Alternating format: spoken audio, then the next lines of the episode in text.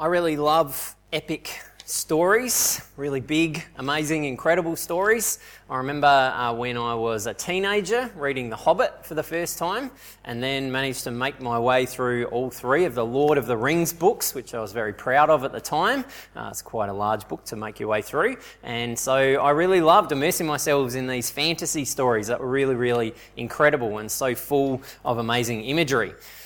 Also, love uh, epic movies. So, I think of the Star Wars franchise and uh, absolutely loved the first, the original three movies and then the prequels that came out that uh, got fairly badly panned, but I really loved them because I felt like they really helped to give a lot of context for what happened in the middle three.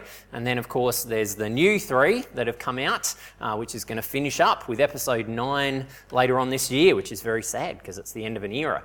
And I've talked before about how much I love the Avengers movies, and again, just these amazing epic stories uh, that go through all of these different twists and turns with all of these different characters.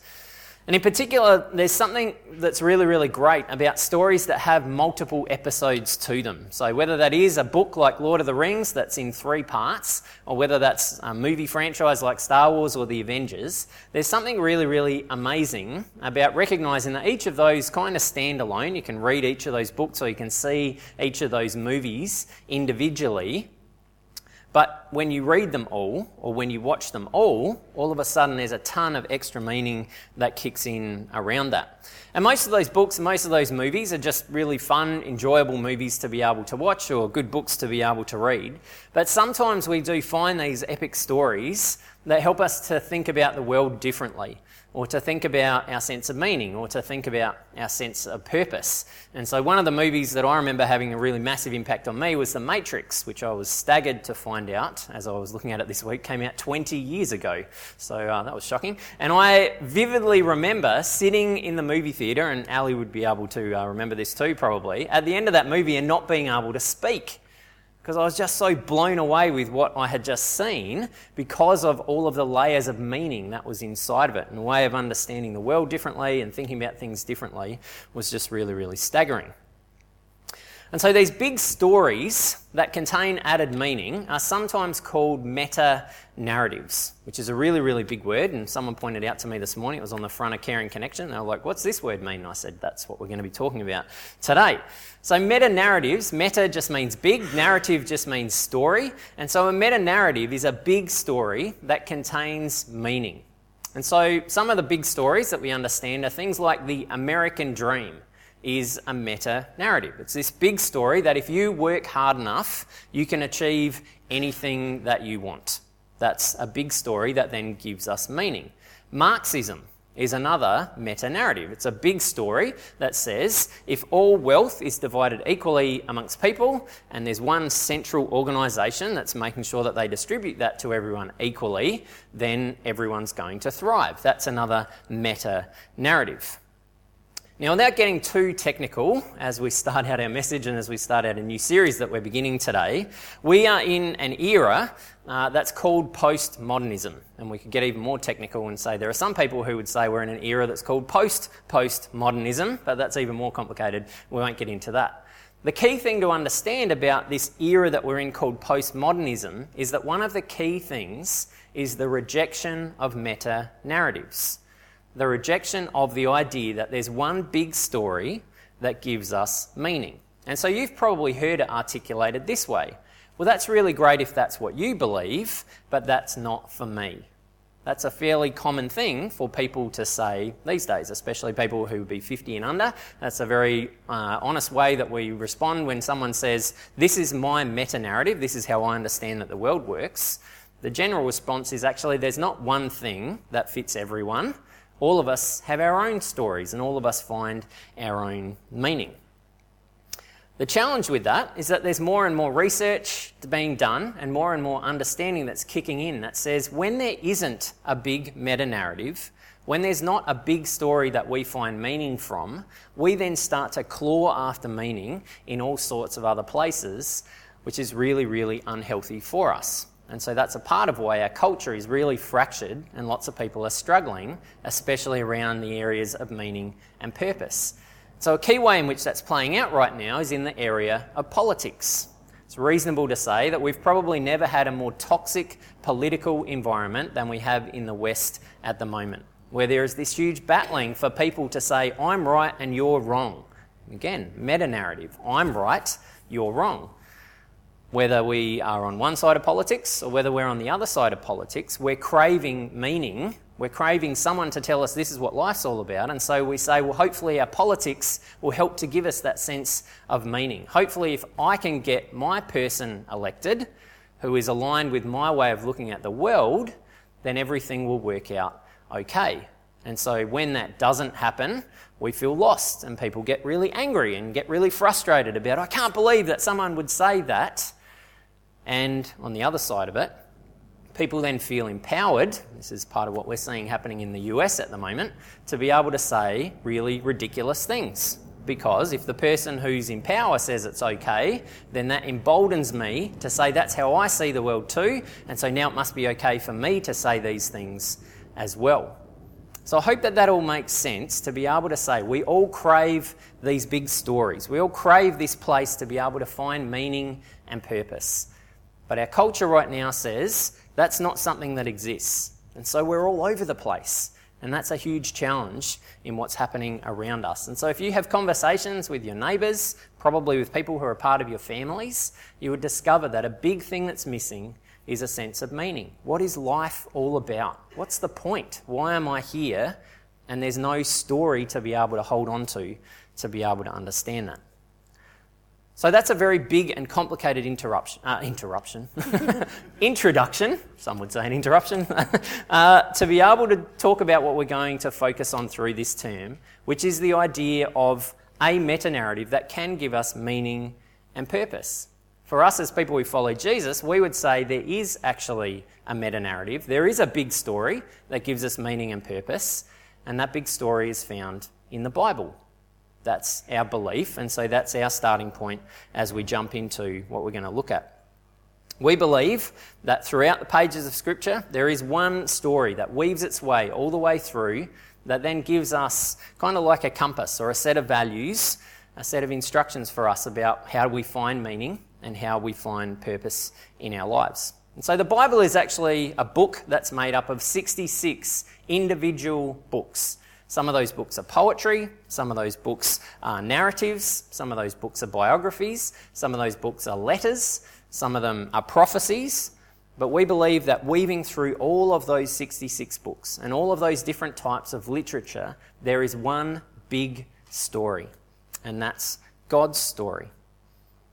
And so the reading that we heard today reminds us about God's perspective on that story. And so, before we get into what the story is all about, which we're going to be unpacking, I want to just stop and be able to recognize this was actually always God's plan. This story that we're going to be looking at throughout the rest of the term was always God's idea, always God's plan. Ephesians chapter 1 verse 4 says even before the world began, even before the world began, this was God's plan before the world was even created. So stop and think about that for a minute. Before the universe was created, before the earth was created, before humanity was created, and even more importantly, before humanity had an opportunity to mess things up, God had a plan that was always going to happen and always going to unroll. What was that plan? Well, verse 4 says God's plan was that we would be chosen to be holy that we would be chosen to be without fault and that we would be chosen to be his children. So just recognize that for a moment. Before God created anything, his plan was that we would be holy, which means set apart for a purpose, but that we would be without fault. We would be blameless. We would be adopted into his family.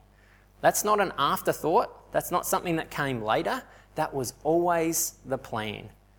And this is really important because it's something that I like to talk about as the difference between Plan A theology and Plan B theology. So, Plan A theology is what we're talking about that God's original plan was always, before the creation of the world, that He would create us so that we could be a part of His family and that we could be complete and whole and blameless.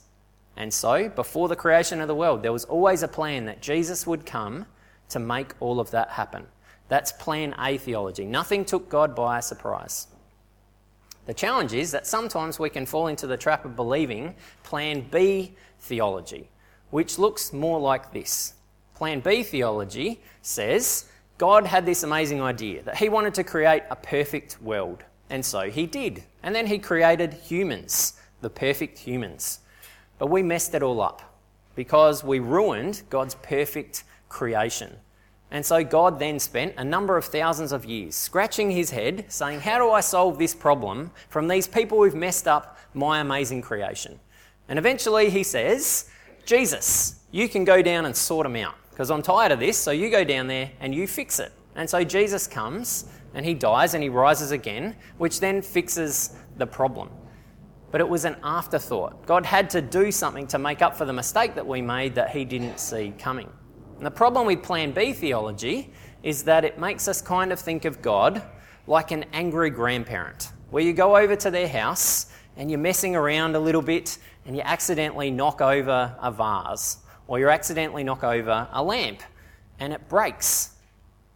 And then all of a sudden, God says, Someone's got to fix this. The grandparent comes in and says, What have you done to my perfect creation? What have you done to the thing that I made that I spent so much time with? I've got to fix this. So he puts the lamp, puts the vase back together, and then effectively wags the finger and says, I've fixed it once. Don't make me come down there again. And I'm sure all of us have had that experience with grandparents at different times, or even maybe with our parents. But there's then this sense of, oh, we've got to make sure that we get everything right because we don't want to mess it up again. That's what comes from Plan B theology. It's a very different mindset to say God created everything, it was perfect. We messed it up. Jesus came to fix it. Now we better behave ourselves. That's very different to what Paul is saying in Ephesians, where he says, Before the world was even created, God's plan was that we would be holy, we would be blameless, we would be adopted into his family with all of the rights and privileges that come with that.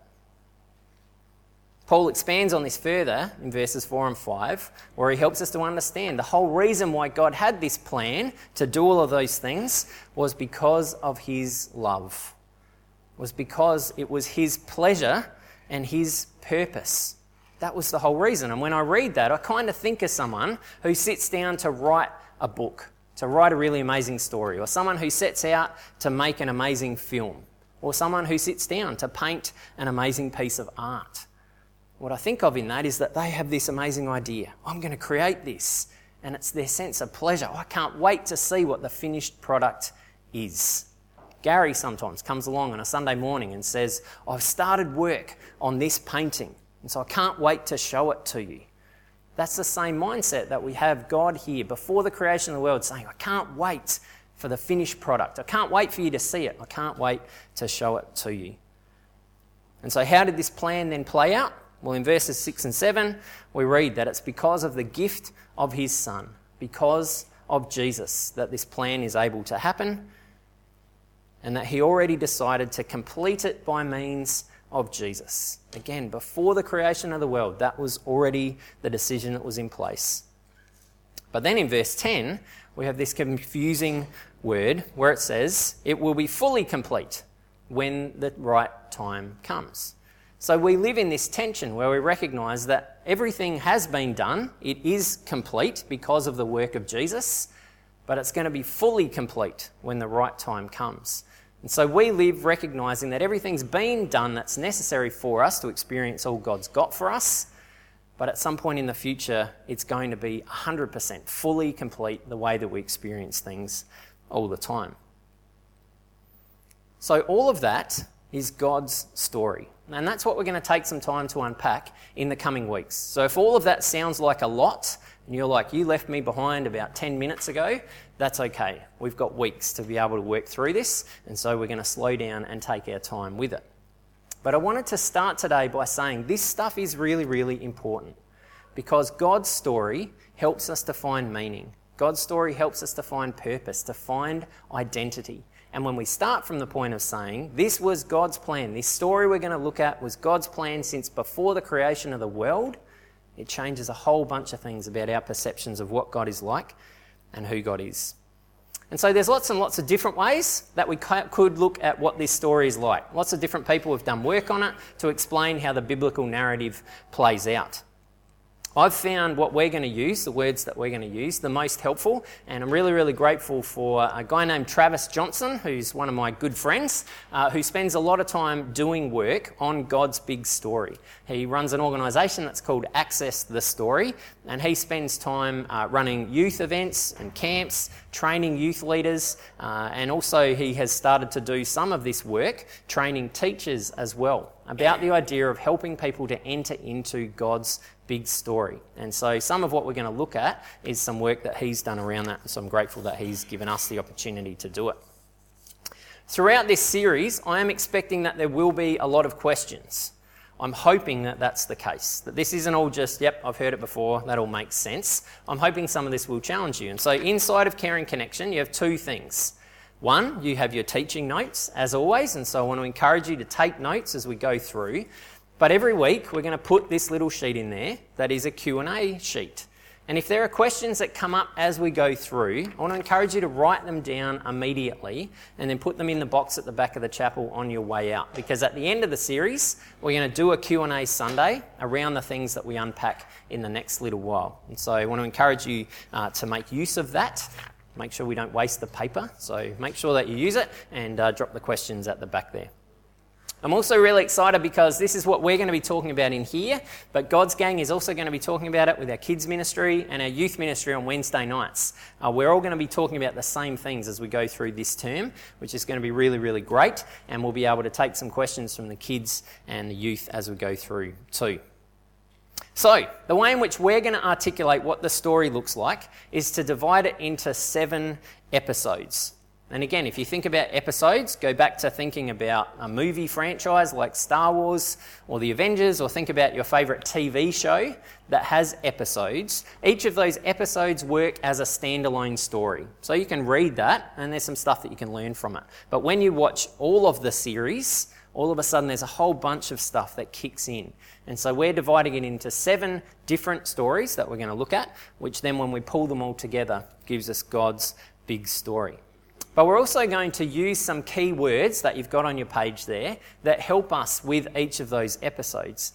And these words are really helpful because there's some resonance with them, I hope, that you'll find. Ways in which those words kind of jump out at us to say, actually, yeah, as I think about God's big story, it's not just this story that's out there, but I understand that that word, what it means for me to be designed, created, or for me to talk about brokenness, those are things that really resonate with me. And so the words become really helpful for us as well. So today we're going to do a very quick, I promise, very quick overview of these. And then in the coming weeks, we're going to unpack each of these in more detail. So God's big story starts with episode one, which we're calling Designed. And the tagline that we could use for designed is to say, We are created for a purpose. That God's story begins with us being able to recognize that God, before the creation of the world, had a plan, had a design, kind of like a set of blueprints that He laid out to say, I have a purpose in creation. We're created for a purpose, and that purpose is this to live in a relationship with God, to live in a relationship with each other, and to take care of the earth that God has created. That's what God's original design was and His original purpose. So, we're going to talk more about that next week. Episode 2 is then called Broken. And the tagline here we could say is when we choose selfishness, we experience brokenness. So, the original design was that God created us to live in a full, complete relationship with Him and each other, but He also gave us a choice. He gave us the ability to say yes to that, but also to say no to that, and to say, thanks, but no thanks, God, I'm going to walk away from your original design. He had to do that, as we'll unpack in a couple of weeks, because if he didn't, then it's not love. If God forces us to embrace his way of life, that's not love, which is what God wants for us. So he has to give us a choice. But that choice inevitably means that we have the opportunity to choose selfishness, which is one of the ways that we talk about what sin is. Sin is simply saying, I want what's best for me at the expense of what's best for God or at the expense of what's best for other people. And when we choose selfishness, that creates brokenness. It creates brokenness in our relationship with God and it creates brokenness in our relationships with other people. So, we're going to talk about that more in a couple of weeks. Episode three is then expectant. And the tagline here is that we could say, We know there's more to life. So, God has this original design. We choose to walk away from God's best, and because of that, brokenness enters into our existence. But God doesn't give up at that point. Instead, God works with a group of people called the Israelites, and that's what the story of the Old Testament is about. But the story of the Israelites is the story of a group of people who continue to wrestle with God's original design as against choosing selfishness. And so, over and over again through the Old Testament, we see God saying, This is what it looks like to live the way I created you to live. And over and over again, we see the Israelites saying, Thanks, but no thanks, God, and walking away from that. We see God's amazing faithfulness to bring them back, forgive them, say, This is what it looks like to live the way I created you to live, and them choosing selfishness and walking away. But as all of that happens, we see this growing expectation that at just the right time, God is going to do something that's going to fix it once and for all. That this person is going to arrive who's called the Messiah or the rescuer, the Saviour, the one who's going to come and make things right once and for all. And so the journey of the Old Testament is also the journey of us understanding more and more about who Jesus is and what Jesus is coming to do. Episode 4 is then presence. And the tagline that we could use here is We are not alone. We believe that Jesus comes to show us what God is like. So when we look at Jesus, we see what God is like. When we look at Jesus' priorities, we see what God's priorities are. But Jesus also comes to show us how to live the way that we were supposed to live, the way that we were created to live. Jesus comes to show us what it looks like to live in a full, complete relationship with God and with the people around us, to show us how to live by that original design. And so, presence is about recognizing that Jesus understands us, Jesus is with us, and Jesus is the one who shows us what God is like, but also the best way of us being able to live our lives. Episode uh, 5 is then satisfied. And the tagline here is We don't have to strive. Jesus doesn't just come to show us what God's like and to show us how to live. Jesus then comes to do everything that's necessary for us to have that full, complete relationship with God. To once and for all deal with the problem of us choosing sin, of us choosing selfishness. And so through Jesus' death and resurrection, all of that is finished. It's satisfied. It's completed, it's done with. And so we now don't have to live trying to earn God's favour, earn God's love, because it's done. We now get to live in the freedom that comes from what Jesus has done for us. Episode 6 then is mission. And the tagline here is We all have a role to play. Each one of us has a role to play in God's big story. Each one of us has an opportunity to help other people to discover this amazing big story that God has chosen since the creation of the world to put into place. Each of us have the opportunity to live the way that we were designed to live, and in doing so, help other people to understand this is what life is always supposed to be all about. And so we live this mission out through our words, through the things that we talk about, but also through our actions, through the way that we live our lives. And then episode 7 is restored. The tagline here is that we can see brokenness turned into beauty. And the imagery that we're going to talk about in a little while is sometimes things that are broken, that are then restored, are actually even more beautiful than what the original was. So if you think about a car, an old car that is then restored, there's something even more beautiful about that restored version of that. Or if you think about a house, when someone takes a house that's run down and restores it, there's something really beautiful that kicks in in that restoration. When our students were at State Youth Games, they talked about uh, this thing called Japanese kintsugi, which is where broken pots, broken plates that have been smashed, are put back together and glued back together with gold. And so the result of that is something that's even more beautiful because now you have this vase that's got all of this gold weaved throughout it and it becomes even more beautiful. So, our belief is that at the end of time, God will restore things to what his original design was. That at the end of time, everything will be fully complete. And we will get to live in a full, complete relationship with God and with each other. But it'll be even more beautiful than what the original design was because God takes our brokenness, mends it, puts it all back together through Jesus, and enables us to be able to experience it. Even more exciting is that we get to be a part of experiencing that transformation now. It's not something that we have to wait for in the afterlife. It's something that we have the gift of being able to be agents of restoration. That as we go about living our lives, we get to give people an opportunity to have a foretaste of what it looks like to live the way that we were always created to live. So, that's the big overview. And as I said, for some of you, if this is the first time you've ever heard that, that's probably a lot. But that's good because otherwise there wouldn't be much to talk about for the next nine weeks. So, Understand we've got plenty of time to be able to unpack each of these in detail, but I think it's helpful for us to see where we're going and to have that background context as we get started. So, our reflection as we head into this week is this How is God's story shaping me? As we begin this series, how is God's big story shaping me?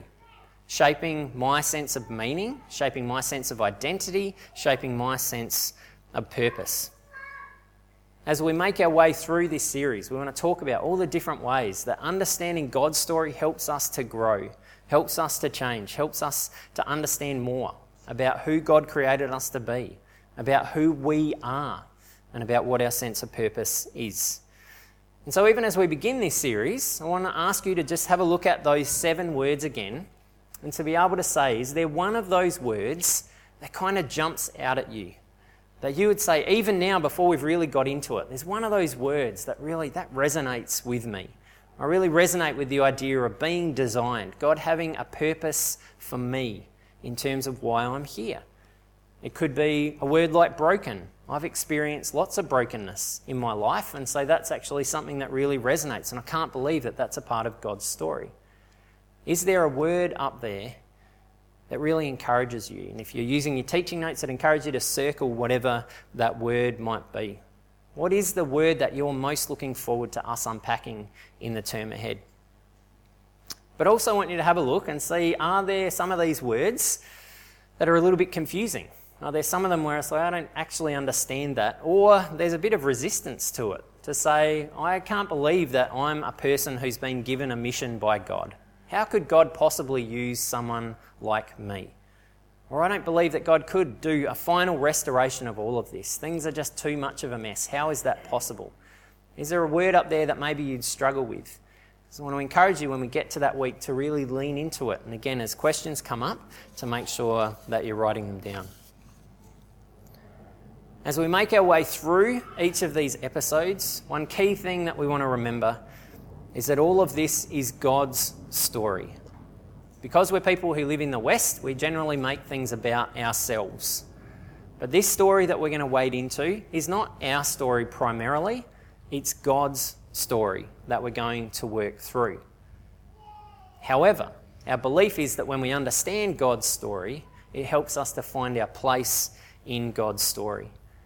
And the reason why that's a really important distinctive is because every other meta narrative that's ever existed is all about me.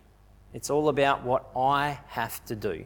So, go back to what I said at the start. The American dream if I work hard enough, then I'll get promoted. And if I get promoted, then I will get a raise. And if I have more money, then I can buy a bigger house and I can buy a bigger car, and therefore I'll be happier. That's a short version of what the American dream once was. Other belief systems if I do the right things, then I will be accepted by God. If I follow the laws, if I follow the religious practices, if I do enough, then hopefully God will accept me. But it's all up to me. I have to do this stuff. A belief system like Buddhism is about saying if I can just let go of desire, if I can just let go of the desire to want things, then I'll reach a place of Zen. I'll reach a place of freedom, but it's all up to me and what I have to do. The Christian meta narrative is the only one where it's not about me. It's about what God has done for us. And that's why it's important to emphasize this is God's story. before the creation of the world, God made a decision that all of this would unfold, that we would be able to become a full, complete part of His family because of the work of Jesus. It's not because of what I do. It's not because I work hard enough. It's not because God loves me enough because I managed to prove myself. I find myself in this story because God's done everything necessary. And now all I need to do is put my hands out and receive the gift that He has given to us. And so, my hope and my prayer as we get into this series is that it brings a lot of freedom into our lives. That this big meta narrative, this big story that's got meaning, that is God's story, is not one where we have to strive. It's not one where we have all of these layers of extra stuff we have to do. It's about saying, How amazing is God? That before the creation of the world, He could come up with this plan to welcome us into His family and to plan out everything necessary for that to happen without needing us to be involved. How staggering is that? How freeing is that? That's what we're going to dig into as we go through the term. So I'm going to pray, and then I'm going to invite Tim to come forward and lead us around the communion table.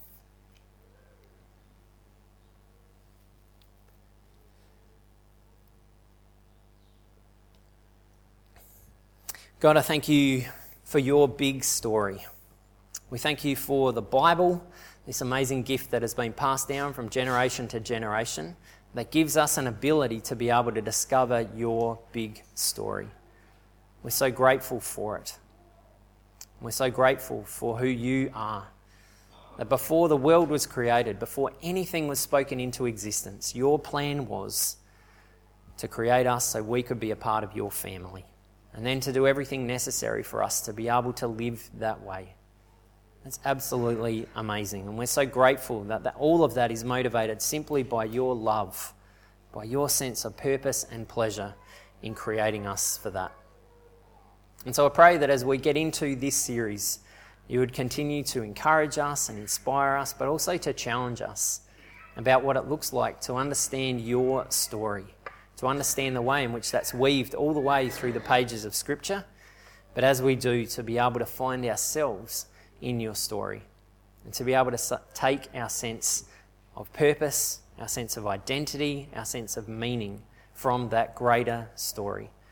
That our lives are not about us trying to achieve enough to hope that someday we can get to a certain point, but our lives are about living in the freedom that you give to us.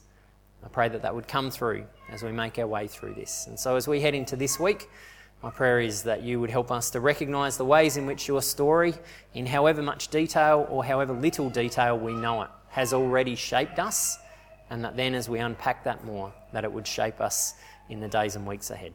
In your name we pray. Amen.